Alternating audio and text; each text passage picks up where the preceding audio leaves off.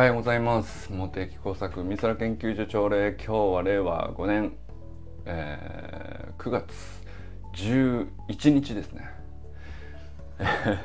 まずね昨日はあの直くんのねオンラインセミナー皆さん来てくださってありがとうございます。そしてねラグビーワールドカップ初戦日本の初戦ね見事チリに快勝しまして森本家はさぞ盛り上がっているであろうという。あの 拝察いたしますがあのそうそうちょっとねあのラグビーのワールドカップの日本戦とかぶった時間帯になっちゃったな。そこまで考えてなかったわ。ごめんってちょっとあのやりながら思った節もなくはないんですけど。でもねまあ奈くんと、まあ、最初さあの奈くんがまあ単純にプレゼンスキルについてちょっとなんかうんちくでいいからあのいろいろあるんだったら教えてくださいみたいな感じでモテサクコンサルをですね8月末だっけあの受けてくれて。まあその時に、まあ、例えばコーチング今日体大でコーチング哲学っていうのを勉強してるんだけども、まあ、こういうことをなんか学んインプットしてるだけじゃなくてやっぱりどっかでアウトプットの機会があった方が自分の吸収も高くなるでしょうし、まあ、そうするとね、サロン内でオンラインセミナーをこうこじんまりとこうちょっとずつ積み重ねるっていうのはまあいい方法だよねっていう成り行きになって。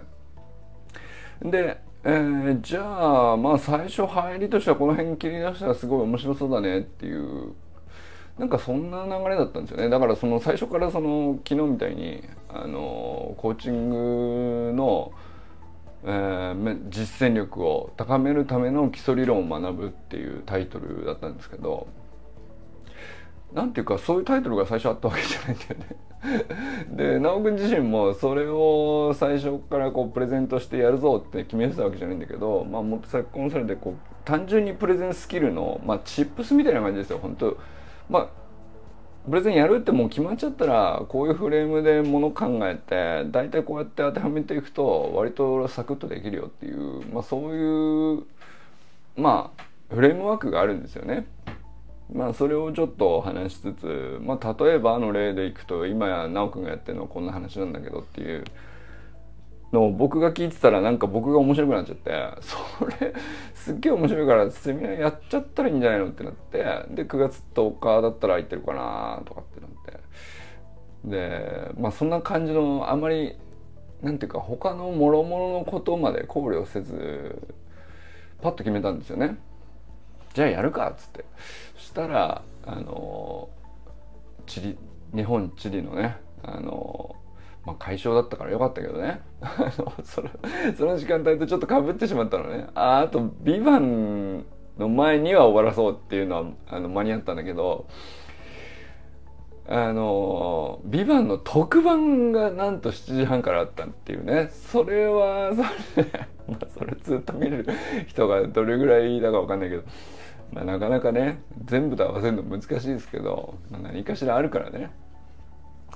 まあでもすごい良かったですね。あのー、本当にちょうど1時間ぐらいだったと思いますけどあのー、まあすごく奈くんの話自体は2 3 0分ぐらいですかね。結構みんなでディスカッションして、えー、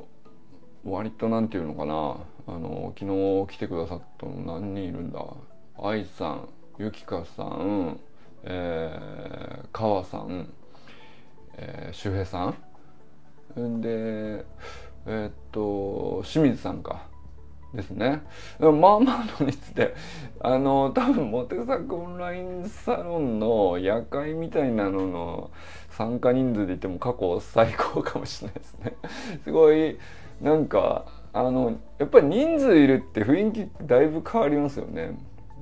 うん、まあ多すぎたら多すぎたでこう多分その直くもプレゼンのやり方が変わってきたりうんどこが難しいかとかも変わってくるんで。まあでも入りとしてはすごくね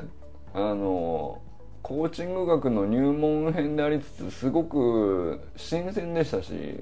すっきり整理された内容でめちゃくちゃこうみんなのなんか出てくる意見とかさ自分のまあ個々の現場に落とし込むとこういうことだよねっていう話とかバリエーションがあって、まあ、川さんは川さんでね全然そのお仕事の種類が例えば愛さんと違ってたりとか愛さんの視点から見た時にコーチングっていうとそんなにね愛さんの場合はさコーチングをお仕事にしてるとかあのそういうわけじゃないけどまあ例えば息子さんとこう子育てのシチュエーションで考えた時に過去こんなことがあったよみたいな話とかね。すごいなんかあのそれって僕ら全員ね親だったら全員共通してたり。あと修くんは別に親じゃないんだけど自分の親はどういうふうに自分に対して向き合っていたのかっていうふうに振り返るとこういうコーチングの側面があったんだろうなっていうそんなふうにも親子関係ってさ、まあ、上下必ず上にもあれば下にもあるんで絶対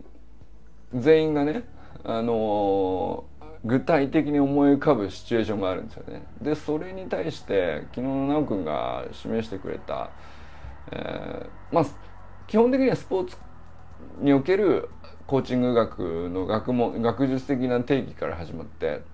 まあ理論としてはこうだよとか、まあ、ビジネスコーチングっていうのとどういうところがかぶっててどういうところの概念がちょっと違っ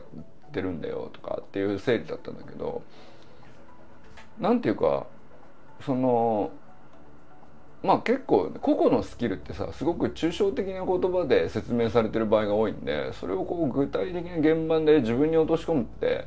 なんだったらある程度実施訓練したりとかそれこそその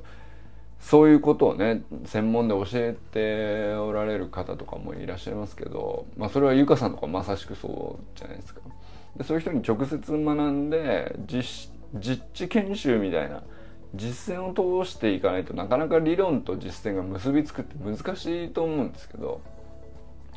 昨日の話はねすごく結びつきが分かりやすかったんじゃないかなと思いましたね。とまあもともと周平さん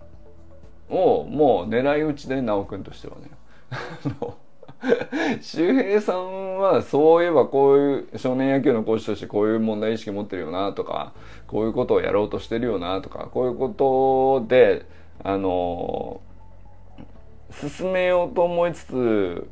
あのまだ選びかねる問題選択肢がこっちがいいのかこっちがいいのかみたいなことあるよなとか。あとはまあ言語化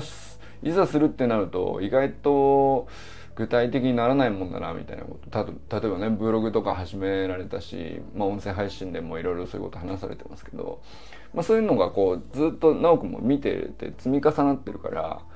まあ、その聞いてくれる相手一人が固まるとすごくやっぱりプレゼンテーションも作りやすくなるんだと思うんですよだからまあすごくそれがハマってたっていうか、まあ、周平さんに聞いてもらうにはこういう話がいいだろうなっていうふうにもう狙い撃ちで作られてるんで。まあ、そうすると周平さん以外の僕もそうだし川さんもそうだし愛さんもそうだしゆかさんも清水さんもそうですけどもう極めて聞きやすくなるんですよね。これ面白い話で。自分のために作られたプレゼンじゃないんだけども誰か一人別な人をきちんと具体的に想定して作られたプレゼンテーションってかなりの割合でその会場というかそのプレゼンを聞きに来た人に対して刺さりやすいっていうかでも刺さり方がこうそれぞれ全然バラバラだったりするんだけどすっごい伝わりやすくなるっていうね。で昨日のアーカイブぜひ見ていただきたいんですけどあのえびっくりするほど良かったんじゃないですか。これ初めてのオンラインサロンセミナーを、えー、22歳の日体大の大学生がやったっていう話としてはですねこんなにうまくいくっていうぐらいなんかうまくいっちゃったかな。なんていうか。すごく良かったですね。はい、まあ直くんねまず結構ねいろいろ準備してくれたわけだしあのまあ普段の勉強の延長線上とはいえねあのまずは直くんありがとうございます本当に。そして来てくれた方もですね皆さんもですね。あのまあ残念ながら友人さんがねあの参加予定だったんだけどもあのいろいろありましてっていうね でもね友人さんもあのー、すごいこうアーカイブで聞いてもあの参加してる臨場感を味わっていただけると思いますね。あのそれはやっぱりユージンさんこうオンラインこのオンラインサロンずっと開いた当初からずっとこう自習ノート共有してくれたりデイリートラッキングを上げてくれたりっていうのをずっと続けてくれてるんで基本やっぱり奈くんが話す時にどっかでやっぱり友人さんもいる前提で話してるような言葉の節々のこう表現とか言い回しとか、まあ、友人さんだったらこんな感じのことを今やってますけどっていうのがこうどっかにあるんだよね。だからやっぱりその話し手側の頭の中のこう聞いてくれる人はこの人だっていう想定のどこかしらにさあの入ってる人にまずなっちゃうっていうのがねその聞き手側からしたらさあのやっぱり受け取るものが大きくなるんだろうなっていうふうに思ったりしますよね。ぜひ友人さんにはねもうゆっくり味わっていただきたいです。それでえっ、とそうそうまああと昨日のセミナーでも言ってたんですけどまあこのセミナーが立ち上がるにあたってまあ非常にあのセミナー自体もすごい良かったんだけどあのセミナーが立ち上がるまあ前段階としてモテ作コンサルでこう直くんがねプレゼンスキルコンサルみたいな感じでちょっとこれからプレゼンする機会も増えそうなんであのまあいろいろ基本を教えてください相談みたいな感じだったんで最初はね。まあそれの動画もがもともと元になっているからそれも後ほどねあの公開します。あのサロン内で共有しますんでそれも見ていただいたら結構面白いと思いますね。俺もまあ結局そのなんていうか昨日の修くんのセミナーはすごくコンパクトにすっきり整理されてまとまった状態で、まあ、30分ぐらいかなあの喋ってこうしかもこう双方向のやり取りもすごい上手にできてて。だから川さんに振ったりゆきかさんにゆきかさんのコメント欄のあのいろんな感想を拾ったり、えー、愛さんが途中から入ってきたのをこううまくこう中に入れて、えー、議論に参加していただいたり、まあ、周平さんをいじりながら とか この客いじりとかめちゃくちゃ高度だからね。あのプレゼンテーションのスキルとしてはね。あの めちゃくちゃ高度な話なんですけどまあそれすごい自然に成立しててすごい良かったんだけどまあその手前に1時間僕と喋ってる時にまあ事実上直くんはさその何ていうのかなプレゼンリハというほどでもないんだけどまあこんなことがこうなんとなくこういろんな人に伝わってったらいいなって思いながら勉強してますっていうのをこう僕に教えてくれたっていう内容だったんですよね。で俺も僕も僕で受け取った状態としてなるほどそういうことを勉強してて確かにそれ面白いっつって要するに俺の今の解釈ではあの何て言うか大体こういう感じのイメージで合ってんのかなみたいなこうそういうフィードバックをねあのあ川さんおはようございます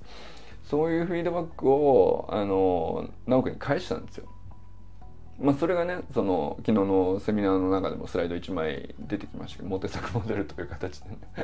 出てましたけどそう、まあ、直くんがまず最初に僕にまだ整理はついてないんだけど思いがあって学んだインプットの量も十分にたくさんあった状態で僕にこう時間いくら使ってもいいからあの言いたいこと全部言うみたいなまずそういうターンがあったんですよね。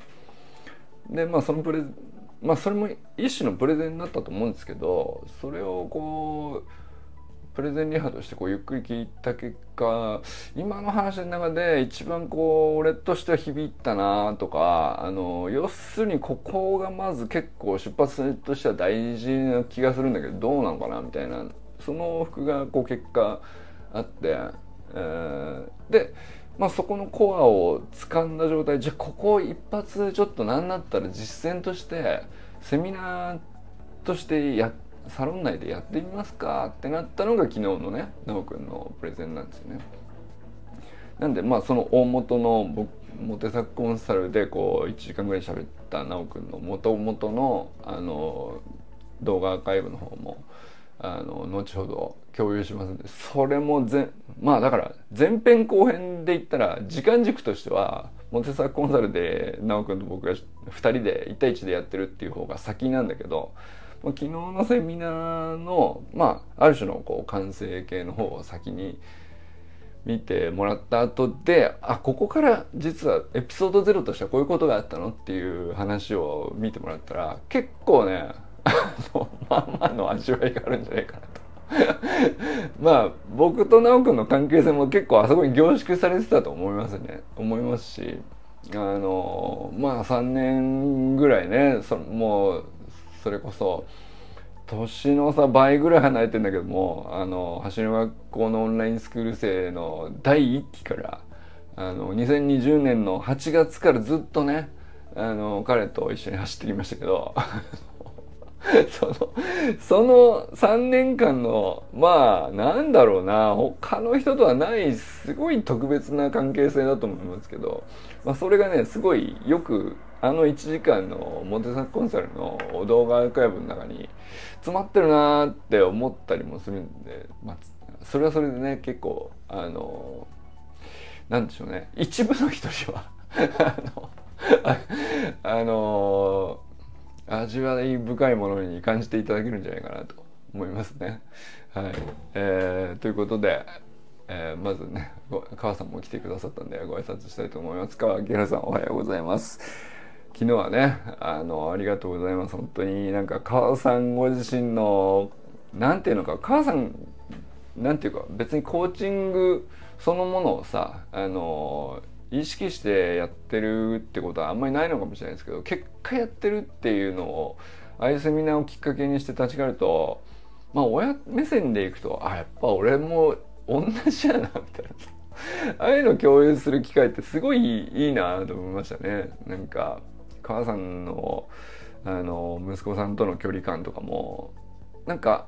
直接喋ったわけじゃないけどああいうコメントからこう伺い知れるものっていうのは多分ね周平さんとかも直接感じ感じ結構感じてたんじゃないかなと思うんですけど清水さんとかね。なんか割と似たような年代のあの親子関係としてはさあのまあ自分はまあ4050になって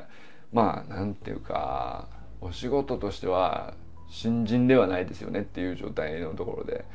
一方ではまあ子供は子供でさこう伸び盛りでもありつついろんなこう新しいことにぶつかったりとかっていうのがこう多くなるくらいの年齢じゃないですか。まあ、そういう時って一番多分そのコーチングのスキルみたいなのって何だったら一番こう力を発揮する場面なのかもしれないなと思ったりしますね。うん、その子供としてはこう結構言葉でうん物事を理解できるようになるっていうか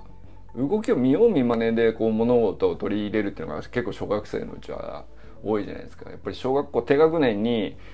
あのここを意識するとかこういうふうにやるとか あの言葉だけで説明してもほぼ伝わらないからあのやってみせる以外にまだ説明のしようがないっていう年齢があると思うんですけどまあ小学校高学年から中学校高校ってなってくるとやっぱ言語レベルが上がってくるし結構な抽象度の高い言葉とかあの、まあ、抽象と具体の行き来みたいなこともそうなんだけど割とできてんだよね。でそれがまあ個人差もあるんだけどその自分が向き合ってる相手がどれぐらいこう抽象化した概念を理解できるのかとか具体的にどこまで落とし込まないと腑に落ちないのかとかって、まあ、かなりの個人差あるからそこ絶対その双方向でこう相手を深く理解するみたいなこうフェーズが必要だと思うんですけどなんていうかそれがね抜け落ちがちっていうね。特に家族とかすごい距離がさ近いとさあの自分の言葉が伝わってる理解されてるで相手も結局見た目としてはうなずいてたりするもんだからなんていうか本当は伝わってなかったり本当は腑に落ちてなかったりするんだけどうなずいたからまあ分かってんだろうな。分かってるけど結果あの行われたパフォーマンスとかそっち行動とかそっちになんでうまく反映されないんだろうみたいなそのズレが結構でかくなってまあ僕の場合僕の自体験の話します。あのなんていうかすごいさなんて言うんだろうなあれ？ってなってでまあもちろんこう感情的にイライラもするしでそういうのもいかんなと思いつつもいやいくらなんでもこんなずれないだろうみたいなあのそのなんていうのかな。なんでっていう。ただただ不思議なぐらい合わないっていう。時期が結構僕はねあったんでまあその時期をこう今から振り返ってみると結局コーチングのスキルが僕にまるでなかったんですよね。でもその例えば母さんのお話聞いたりするとやっぱりそのことじそのまあずれることもあるんでしょうけどずれたとかあの合っていたとかっていうこと自体に関してその俯瞰できてるっていうか自分ですごいなと思ったんですけどだからあの作文のテンプレートとかもまさしくそのコーチングそのものがこう組み込まれているのでまあ母さんこう自然にこうそういうやり取りがあのお仕事上なんですかね。どうなんですかね。なんかあのやっぱりお客さんとかクライアントさんとかいろんな人とこうね、意思疎通でこう前提条件が違うところで、まあ、双方向でこう考えの共有をまずやってからプロジェクトに進むみたいな作業がお仕事中も多いっていうのもあるのかなとちょっとね思ったりしましたけどその TOC の理論とかね共有してくださいましたけどあれも結局そのまああれは全然コーチングと直接結びつくわけじゃないんですけど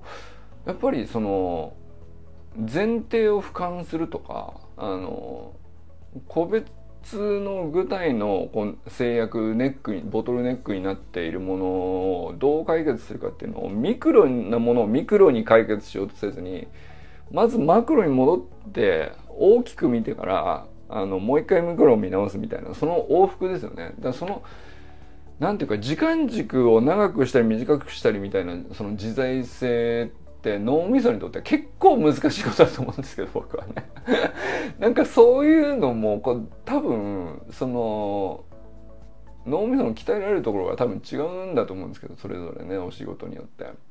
それがすごくコーチングに合ってんのかなっていうことをちょっと昨日ねいろいろ奈くんのセミナーでもこう議論とかコメントとかしてくださってましたけどやっぱすごいなと思いましたね。うん。共感もすごいしたし、えー、同時にその目線も持ってるらっしゃるのかというねなんか、まあ、自分をこう結構な高さの遠くから俯瞰してるっていうコメントに僕には聞こえたんですね。あれはむずいよなって俺はいつも思うんですけどいやでもねあのぜひよかったらねまたあの感想とかあのこんなこんなのもちょっと直くんせっかく勉強してるんだったらくださいっていうねオファーとかあの ぜひねお寄せください。えー、安倍ゆきかさんおはようございます。昨日はねあのコメント欄だけっていうことではありましたけどあの非常にコメント欄を盛り上げる舞台ね大事なのよあれああいうねオンラインセミナーの場合ね。本当にありがとうございます。なんかコメント欄だけ舞台ってね結局なんていうのすごく聞くに徹してるんですごくこうテキストでサマリーするには何だったらこうまあね記事力係じゃないですけど何て言うかなそれはそれですごいいいんですよね。なんかあのエネルギーがこう聞くことに集中してる人のコメント欄のコメントってさやっぱ質が一個違うんだよね 俺がこう聞きながら自分も喋りながら茶化しつつコメント欄も書くみたいなことやってると結構分散してしょうもないことをコメントしてたりするんだけど俺の場合ね。まあそれと同時にこうゆかさんみたいにこうずっとあのまあ他のご用事があってね聞くだけになっちゃいますって言ってでもわざわざ参加してくださいましたけど非常に良かったですねゆかさんのサマリーはね。はいありがとうございます。そしてまあもしねゆかさんからなんかこういうプレゼンしたいなとかあのセミナーちょっと今度何だったら外部で本番があるからそのリハとして内部でまあ数人のプチセミナーでこうちょっとリハとしてやらせてもらえませんかみたいなのもちょっと俺はありだと思ってるんですけどどうですか？何かネタあったらね是非あの企画してください。あの自由ですね。あの本当に。で、まあ、企画が立ったらあのそれこそねまあ少人数全部で12人しかいないわけだからあのー、ねマックス参加人数が10人とかだと思うんだよね。それかあのじゃあミニマムはゼロなのかっていうとそこはですね必ず僕はあの出ますんで誰かがねセミナー企画してくださいましたらあのそこだけはねあのまあゼロでやってくれてもいいけどね。俺はた俺は結構この朝礼ゼロの時もやってたりするからさ、まあ、そのノリで別に全然いいいいっちゃいいんですけども。あのまあなんていうか練習とかリハとかドラフトとかそういう仕上がってないものなんだけどなんかあの逆に整理されてないからこそこう結構本音が含まれてたりとかすることも僕結構大事な情報だと思ってるんでそれがね記録される場所にしたいなとか思ってるんですよね。でまあゆきさん結構それをね今までもやってくださってますけどなんかあのゆきかさんの何セミナーがいいのかわかんないけどあのまあ、結構教室で子供たちこうずっと見ててこういうことに気づいたんであのこうしていきたいみたいなあのスピーチとかね。そういうのでもいいですね。なんかちょっと1年経って、えー、なんだろうな。いろんなコンテンツのあり方結構ねあの、まあ、友人さんの哲学の自習ノートから始まってかなりのバリエーションがこれまでもありましたけどあのまだまだ増やせんじゃないかなと思いますね。なんかね。これもありなんじゃないというね。いうのをねこうよかったらね思いついたらもうバンバン出していただければと思います。そして小山愛さんおはようございます。えー、愛さんねあの先ほどもちょっとメッセージいろいろいただいたりしてましたけど昨日もねあのセミナー来てくださってありがとうございます。で、えー、まあ愛さんもねあの昨日のセミナーの話もしてもいいんだけどまあ愛さんの方はねあのご自身の油良い油とは何か悪い油を取っていませんかと。でこれを変えるだけでこのちょっとしたことを知るだけで体調なんてかなりあの割とすっきり良くなりますよっていうね。まあそういう趣旨だと思うんですけど、まあ、そういうセミナーをこうちょっと愛さんが企画してくれててあのそれはねあのまあ愛さんそのそんなにこうセミナーとかプレゼンテーションをやるっていうこと自体が過去それまであんまり機会がなかったと思うんですけど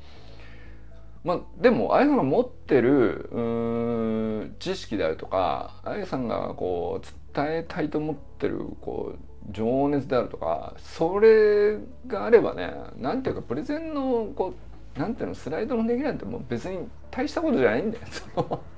どうだどうなっていいとは言わないけどまああった方がねより多くの人により効率的に伝わるみたいなまあそういう意味ではすごく強力なスキルではもちろんあるんですけどまあうちわのまあモテサコオンラインサロンのうちわのセミナーであればさまあみんな優しいわけですし 基本ね。そのまあ喋りたいことスライドなしで喋ったって全然いい話でもあるしね。でもただスライドを作るっていう機会があのまあせっかくなんでねあっても面白いかなと思いますしまあ愛さんぐらいのこうかなり充実した知識であればあの一回プレゼンという形に整理するっていうことを一回経験しておくと多分他の旅する出し屋としてこういろいろ全国各地を回る時にも何かといろんな人と話すでしょうから、ま、その時にもねなんか結構うん割とやっぱり使えるスキルになったりするんじゃないかなっていう、まあ、その練習としてですねあのまあ初めの一歩のトレーニングだと思って なんかあのまああの踏み一歩踏み出してもらえればなと思ったりしますね。はい。ということで、えー、佐藤直君、おはようございます。昨日はね、本当にありがとうございました。まあ、素晴らしいセミナーですよ。いや、もう間違いないです。何がっていう感じですけど。もう価値格ですね価値格ってもうずっと言ってますけど直君にはねあのやっぱり学ぶサイクルが完璧にもう仕上がってるよね。やっぱインプットしてアウトプットする相手がいてで受け取ってくれる相手のフィードバックをまあうまくまた掴んであの本当に必要な世の中でこう貢献自分が他者貢献するにおいてはこういうところが大事なんだなみたいなことを掴んでまた次のインプットの質を高めていくみたいな。まこのサイクルがさう仕上がってんだよあいつはね。あいつはとか言って。ほんとすげえなと思うんですけど。まあだから昨日みたいなセミナーねいくらでもテーマ思いつくでしょうしあのいくらでもなんか場所だってさ別にこのサロンの中だけじゃないんでしょうから奈くんにとってはねいろんなところで多分機会あると思うんですよね。いやでもどこ行っても戦っていけるなっていうか どこ行ってもやっていけるよねあの人っていう感じですよね。はい、というまあとにかくね昨日は本当に素晴らしかったしまたねあの周平さんがあの次回のお題を出してくれるということなんであのまた次回ね楽しみにしております。えー、山田友人さんおはようございます。昨日はね、本当にご苦労様でございました。ちょっとね、セミナーにのっぴきならぬご用事で出れなかったっていうのはね、あのー、まあちょっと残念だったんですけど、まあ友人さんだったら、あの、アーカイブ聞き間なんで。過去の走りの学校のサタデーナイトミーティング2年分ぐらいを全部、あの 全部そうなる。だ100本ぐらいあるんじゃないか。だって1年で52週だからね。で、俺はもう毎週毎週全部やってたの。だから52週、でも1年、な、1、2週ぐらい休んだことあったんかな。まあ、1年50週として。2年ぐらい丸々やってたのを、修二さん全部聞いてるっていうね。まあだから、その友人さんからしたらねあの昨日の直くんセミナーのアーカイブはねあの一発で受け取れると思うんですよね。あの持ってるバックグラウンドが多分違うんでね。その直くんとモテ作が出てるあのオンラインミーティングみたいのって大体こういう風になるよねのこれ大前提とか言葉のあのチョイスもそうですけどまあ他の人との議論の流れであるとかかなりいろいろなこうパターンがさユージンさんの頭の中にはデータベースとしてもう収まってると思うんですよ。だからそれでいくと昨日のはどう見えるんでしょうね。なんかそれちょっとまあ僕の中でちょっとよく僕自身ではよくわかんないけどさなんかユージンさんの感想楽しみですね。なんかいやでもすごくいい評価をいただける気はしてますけどね。あの、まあ、ぜひ見ていただけたらと思います。そして中村修平さんおはようございます。昨日はねありがとうございました。あの沖縄からねもう真っ黒な日焼けした状態。ホテルで。あのちゃんとねお酒を我慢してセミナーまで。辛かったと思うんですよ。8時までお酒が飲めないなんてみたいな。いや一日ねいろんな外作業で大変な中あの一番飲みたい時間帯にね それを我慢して 直くんのセミナー来てくれて。いやでもよかったですね。あの周平さんのために企画されたセミナーなんで。周平さんに頼まれてはいないんだけど周平さんのために企画されたセミナーなんですよ。ということでね。まあでも結構楽しんでいただけたんじゃないかなという気はしますけどいかがだったでしょうか？はい、えー、そしてですね、えー、寺石ゆかさんおはようございます、えー、清水信之さんおはようございます。昨日はねありがとうございました。そしてなんかあの清水さんがねあの過去いろいろ大学受ける息子さんの話とかあったじゃないですか、まあ、その時に川さんともやり取りがあって。まあそれがこうあのオンラインミーティング上でこう直接話す機会もあったりとかしてね。なんかああいうのもすごいいいですね。あの全然別件ではあるけどいやせっかくなんでってなってさあの感じになって最後ね終われたのは終わり方としては何だったら俺一番美しいんじゃないかなと思ったりしましたね。いやでも清水さんのコメントもすげえ秀逸だったしね。コメント欄舞台やっぱり清水の植木最強だなと思いましたね。うん、なんていうんですかね。あのサマリーとしても無駄がないしあとこうちょっと遊びがあるっていうね。あのあの感じがうん。すっごいやっぱこあのオンラインミーティングでやっぱりあのね対面のさ実際のセミナーとかと違う点いろいろあると思うんですけどオンラインミーティングがまあプレゼンテーターになる場合のこうスキルとあのまあ受け手側のまあ受け取るものをこう最大化するための、まあ、ちょっとした心得みたいなのとかまあいろいろあると思うんですけどコメント欄部隊めっちゃ重要なのよね。だったらね地味に。コメント欄に書き込んでそのまあ自分の自分がずっと喋るわけじゃないから喋ってない時間にコメント欄に何を書き込んでいくかでどのようにそのなんていうかセミナー全体の時間をさより質の良いものにしていくかっていうまあ共同作業じゃないですか言ったらね。まあ、そこにおいてこうコメント欄問題が、まあ、あんまり多すぎてこうざんざん流れてやってもこう貢献にならないしでも非常になんかリズムが出るんですよ。程よいところで清水さんがコメント入れてくれると。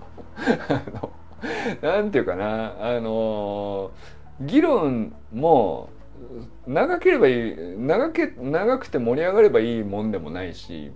程よくこう区切りがついて程よくこうコンパクトにまとまってあの話題が移っていきながらで全体がま最後まとまって今日こういうこと受け取れたねってなれば、まあ、一番いいんですけどそのリズム作ってすっげえむずいんですよね。でプレゼンテーションをやってる人間だけで一人でコントロールしようって結構なことだか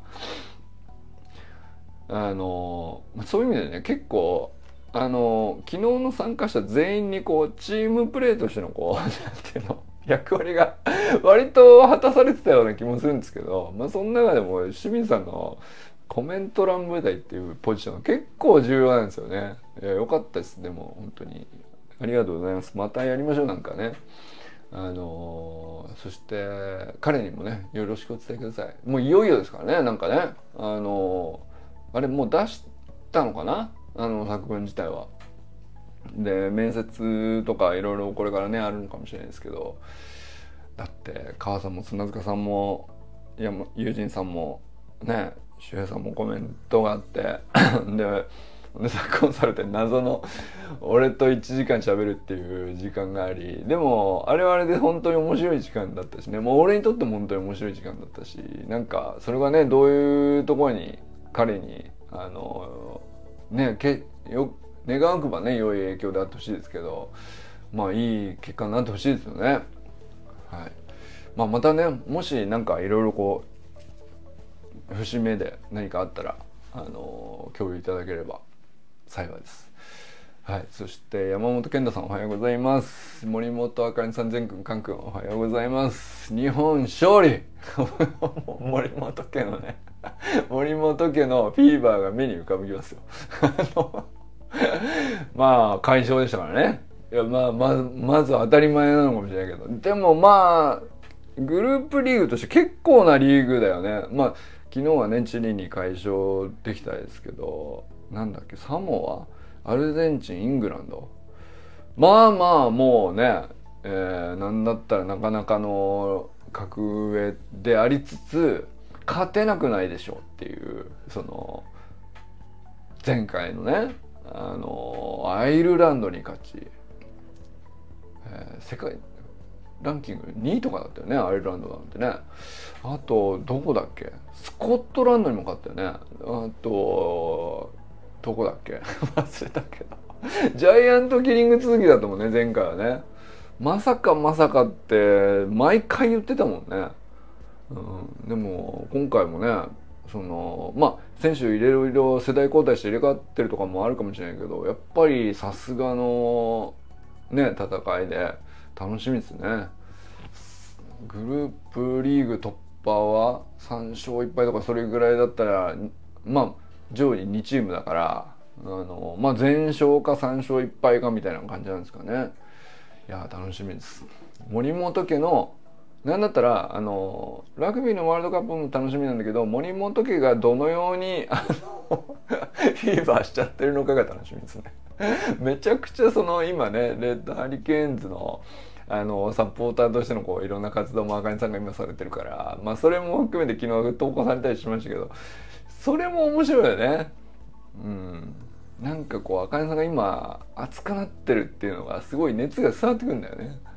ラグビー熱。そして善くんもあのラグビーデビューしてでかかんくんと兄弟ともにねあのラグビー少年としての 道を歩み始めてなんだったら 800m のねあの記録会のところで、まあ、接触して転倒してなかなかの怪我を負ったみたいなあのこともありましたけどまああいああいうこうフィジカルのコンタクトがあるようなさまあなんだったらこうね走る競技のようでこう格闘技のようでもあるみたいなあのことを 800m は言われるって言ってましたけどまあ言ったらドンピシャで言ったらこれそれはもうドラグビーでしょっていう。まあポジションにもよるか。ポジションにもよるけどさ。いや善くんのラグビー楽しみだな。なんか本当にもし彼が本気出したらさ相当やるでしょうから。面白いですね。なんかそれこそ新しい挑戦としてはそっち行ったかって感じでもありますけどね、うん、まあスプリントにおいてあれだけの結果を出してきた人があの今度何ラグビー来た？ってなったらさ相当面白いねこれね。ウイングとしてあの松島幸太郎とか福岡堅樹みたいな感じであの爆速で駆け抜けてトライするみたいな。見たいよね。全員ごぼう抜きで全に一回パス通したりすればもう全部トライみたいな状態がねなんかできなくなさそうだからねなんだったらね。いや面白そうですね。はいそして砂塚森田さんおはようございます。えー、ということでね今日も皆様どなたと笑いますでしょうか？今日も良き一日をお過ごしください。川さんどうもありがとうございます。昨日もねありがとうございます。じゃあね